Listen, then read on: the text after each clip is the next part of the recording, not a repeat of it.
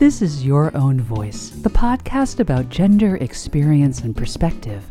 I'm Amy Breslow. Each week, I invite a different guest to share their personal experiences regarding gender and gender issues. When I use the word gender, I mean the range of social roles, personality traits, attitudes, behaviors, values, and relative power that society assigns to females, males, and other individuals. Gender is an identity that is learned. How we define gender changes over time and can vary within and across cultures. This podcast is recorded at my kitchen table and may contain sounds of life from my home and neighborhood in Washington, D.C. Episode 27. My guest today is V, who identifies as a black woman, a student, and a creative, and prefers she her pronouns. Hello, V. Welcome to Your Own Voice. I'm so pleased to have you here. Thank you so much for having me. I'm really excited to be here. So, V, I'd like to start off by asking how do you identify? I identify as a black woman, a student, a creative. Gosh, I think there's so many things. That's such a heavy question, but I'll leave it there for now. When in your life did you first become aware of different gender roles? I can't say that I've ever felt as if there was an awareness of gender roles, they were there, just like the air. They were always being communicated through actions, through, I'll say, social context, you know, what you see, what you hear, uh, family dynamics. My grandfather and my grandmother both worked outside of the home, but my grandmother was a domestic. So she took on what you might now consider a more traditional feminine role. She cleaned other people's homes. My grandfather, uh, prior to the, I, I'm sure by the time I was born, he had retired already, but my understanding was he was a contractor um, before his retirement. So he worked with his hands, he built things. I recall there being stories like he helped build that hospital. So there was always this association with certain types of work being for certain genders. Um, and then, you know, even in the expectations of how those relationship dynamics work, um, women always fixing men a plate, men eating first. Uh, those things were just always embedded in my understanding of the social dynamics of not only a family, but in broader spaces. So recognizing that there was kind of this clear expectation of my grandmother was the cook and the homemaker. And even though she worked outside of the home, these were considered her additional responsibilities. Where my grandfather worked and he relaxed and he watched TV with his feet up. And, you know, just this expectation that inside the home, beyond what people contribute um, in terms of their work outside, there was this expectation of what each does. V, what issues of gender do you confront in the workplace? Or is it a non issue for you? I think it's a very interesting question and a great question. Um, when we started, you asked me how I identified, and I identify as a black woman. So when I hear the question, what gender um, issues or what gender experiences I've had in the workplace, I am unable to extrapolate what is identified as my race from my gender. Um, I enter my workspaces as a black woman. So I can't necessarily say that what's going to follow is going to reference just my gender, or is it um, a compounding and an inclusion of both my blackness and my identification as a woman? I do consider them issues, but I also consider them at this point to just be a part of what is my experience on a larger scale, not just in workspaces as a Black woman. Um, navigating what are some of the stereotypical expectations that can be subtly communicated, whether those who communicate them realize that or not. Um, and that has come in the form of having my communication style questioned and the inference and application of the, I'll call it the stereotype of the angry black woman. It really came out of left field, but was told, Oh, I've received feedback about your communication.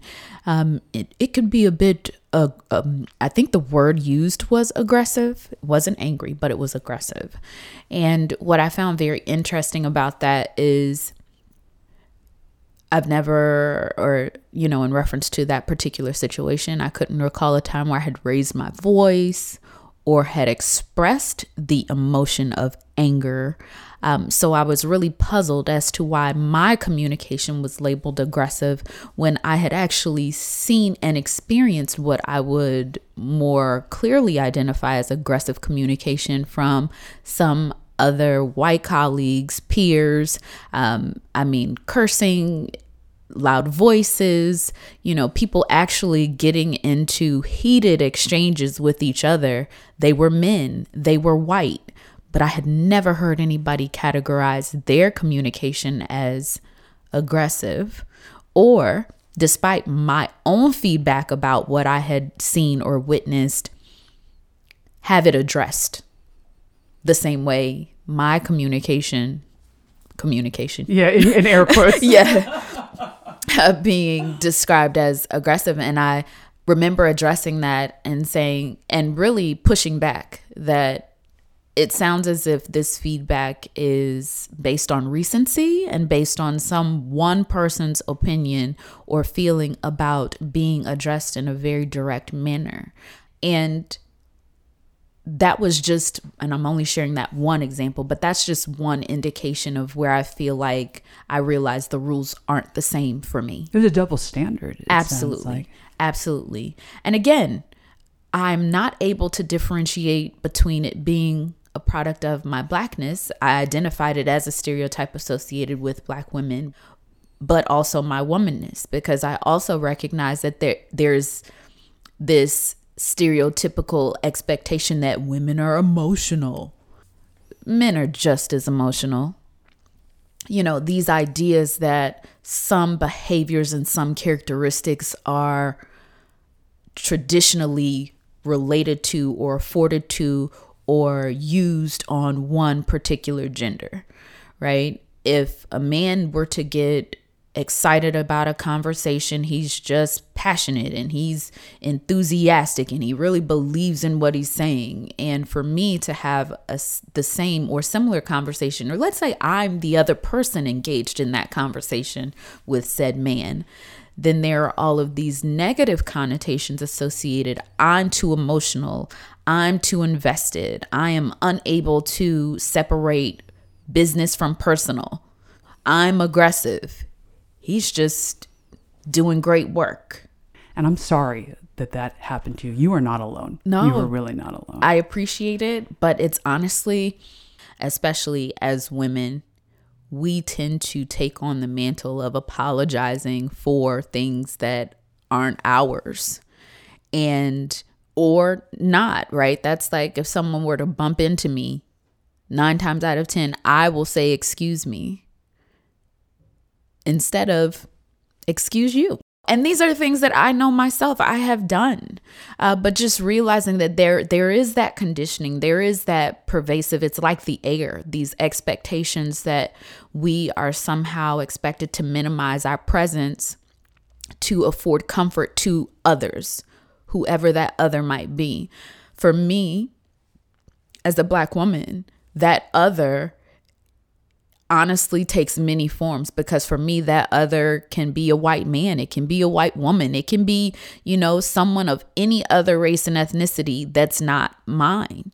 To include black men the expectation is i will minimize my presence to afford comfort to anyone who falls in a category other than my own which over time has led to, in some instances, this questioning, this second guessing, this kind of subversive but ever present hesitation and trepidation around what an interaction will look like. I find myself trying to think through it before it has occurred. That must be exhausting. It actually is. There is a term for it. Some of it is emotional labor. I think at times because we've gotten so used to that way of existing, we don't really question it until we're like, that's something about this. Just why do I feel so stressed? Just existing. Why does it feel like there's always this extra thing that I have to consider?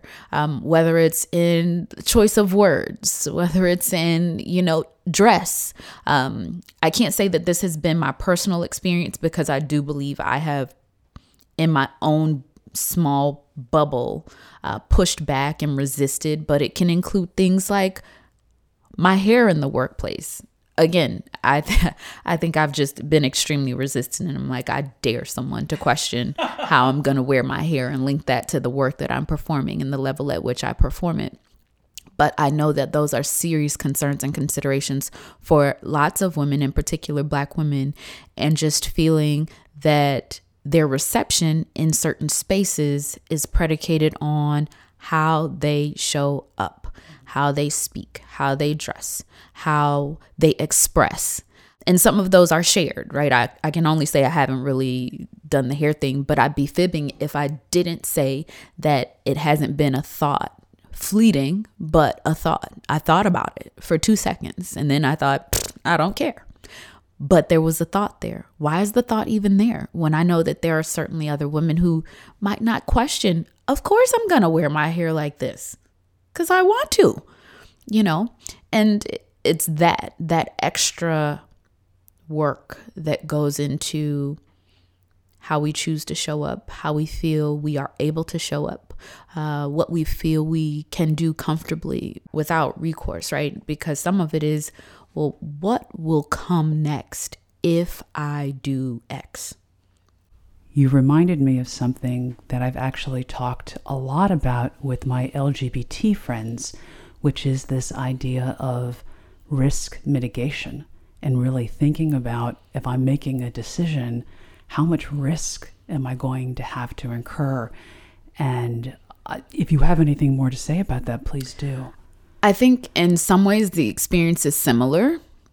And for members of the LGBTQIA plus community, I think there's certainly the similarity of some of these decisions feel like life and death decisions, where to someone else, it's what color am I going to wear today? Okay. So the gravity and the weightedness of what it means to either show up fully or to somehow manage how you choose to show up with what you believe the response to that choice will be.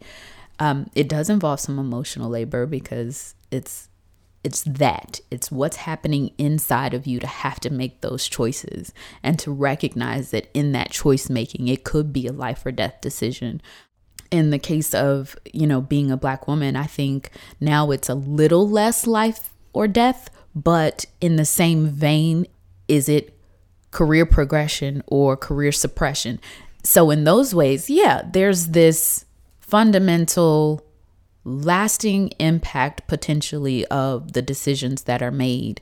And I think at times the mitigation for some communities and the mitigation for other communities looks very different. Unfortunately, I can't take the black off. So there's no way to make a choice that will allow me to somehow shield the world from that part of my identity. What do you think is possible today, given the current conversation around gender, that was not possible even a few years ago? Very good question. And if I'm honest, I struggle with the question because there are times when I don't feel as optimistic about the answers, and I hate to be the glass half empty person. I think because my lens includes an experience that hasn't changed very much.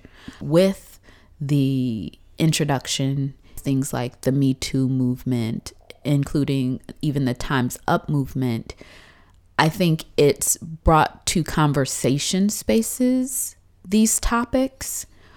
But when it comes to the realities of the experiences, I don't know if there have been as many changes. I'm not suggesting that the conversation isn't being impactful. I think even having the conversation certainly has value, but at some point it will have to move beyond conversation spaces and into action.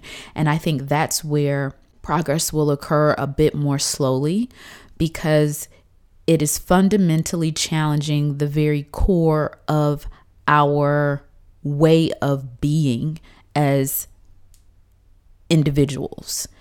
And I say that from the perspective of, and I think we've heard of things like toxic masculinity. Well, you still have a host of male stakeholders who do not and have not acknowledged or do not wish to acknowledge that that is a thing.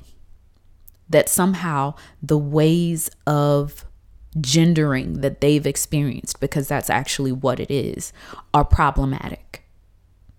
Because that will require that people take long, hard looks at not only their own behavior, but the ways in which they have encouraged their sons, the ways that they have encouraged their brothers, the ways that they have encouraged their friends, the things that they have supported, the things that they have been complicit in because they have not challenged them. And I see that as a form of support as well, right? If you aren't going to challenge it, then you are communicating that you are comfortable.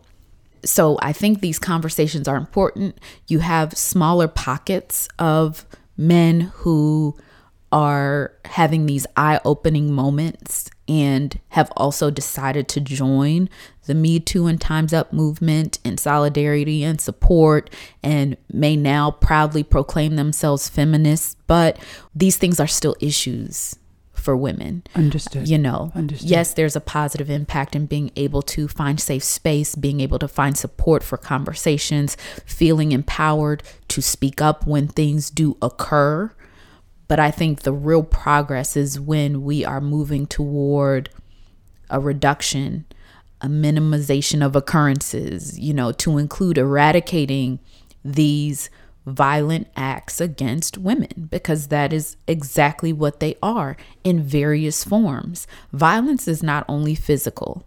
And when there comes a space and time when we're moving conversations into action that don't only acknowledge these traumatic and violent experiences against women, but move us to um, making changes in the behaviors, making changes in how we communicate gender roles and expectations, and what behaviors we um, applaud or cheer, and, and the behaviors that we denounce. And, you know, say, no, that's not okay until those things are happening. And they're happening at the family level. That's where they need to happen, where boys are encouraged to recognize and embrace their emotions, where young boys are encouraged to, um, you know, respect women. It's not just respect your mom and your grandmother and your sister, it's respect the woman that you don't know. All of these things, it's this expectation that when children reach dating age, that young boys aren't expected to date a lot or have a girlfriend and then it's not condoned in his family that he's also dating or entertaining these other women. But why is it that when young boys speak to their fathers or when it becomes I'll say family knowledge that maybe this young man has become sexually active, that he isn't applauded and praised as that's right, that's daddy's boy. And the young lady isn't vilified for having the same sexual interests or possibly, you know, having those similar experiences. It's in those pockets and shifting those outcomes and those behaviors that I think will lead to um, larger and broader implications for things like the Me Too movement. You know, Me Too was born out of a a sense of community and solidarity through the trauma and violence. It's me too, as in, sis, you have a friend in me because I know that experience. You have a safe place with me because I've had that happen to me. And if I'm honest, building community around trauma, while I think it's helpful, shouldn't be the goal. Can you tell me about a time when you thought, I can't do something, or if I try to do this thing, that the consequences would be so great that it simply wasn't worth trying? I can't say that I haven't had those thoughts, but I can say that those thoughts haven't kept me from pursuing that thing, whatever it was. For me, it's usually been around when to speak up, when to use my voice in dissension. When you're agreeing with what's going on, there usually aren't hesitations or questions around is there potential negative consequence to my action? But it's when you are challenging others or what might be the more popular opinion mm-hmm. or belief. It's when I have thought that my voice will be the only speaking against this thing. So it's interesting because I don't know if it's ever shown up in I'll say more tangible outcomes like I can't do this thing like maybe it's go somewhere pursue this outcome. I think I've experienced it more frequently in do I speak up? Do I challenge what might be perceived as the authority in this situation? Do I say no in a room full of yeses? Do I raise questions when everybody else is like, no, sounds great? I'm like, no, it doesn't. And in those moments, I have thought about it. I struggle with it because I do anticipate that there's certainly going to be some fallout. But if I'm honest, I've done it anyway. And I think there have been times when the outcome has been positive, especially if it's impacted someone else. For me, it has, um, in my line of work, it has led to me helping people find new job opportunities where their path was being limited by others. And, you know, it's led to those folks, and I will say it tends to take on more of an advocacy outcome because usually when I'm speaking up, it's either for myself and others or others in an effort to improve their potential outcomes because I've recognized that there's a greater risk if nobody says anything. And just for folks listening who don't know, you work in the human resources arena. Yes, yes. I work in human resources. And my approach to human resources and people work has always been I feel like it is my responsibility to advocate for those employees in spaces where they aren't necessarily invited, in rooms where they are not part of the conversation,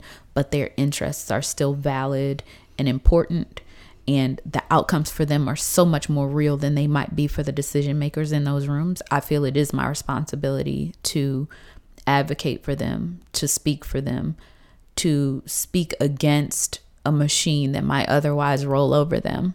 And no, I don't think the companies that have ever hired me anticipate that I'm, you know, I consider my first priority to be the employees.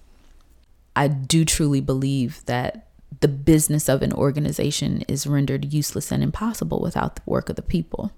Is there something you'd like to see everyday people do to make a change around gender? Yes, and I think the answer I'm about to give will sound extremely simplistic, but I think it is extremely important. And to me, it would just be to show compassion, show empathy, and show love to those that we encounter.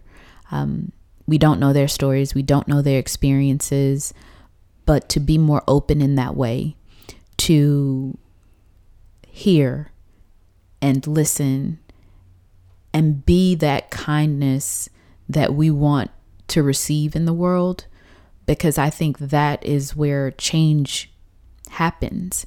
It's in recognizing that I may not know you, I may not know your story, um, but I can be compassionate.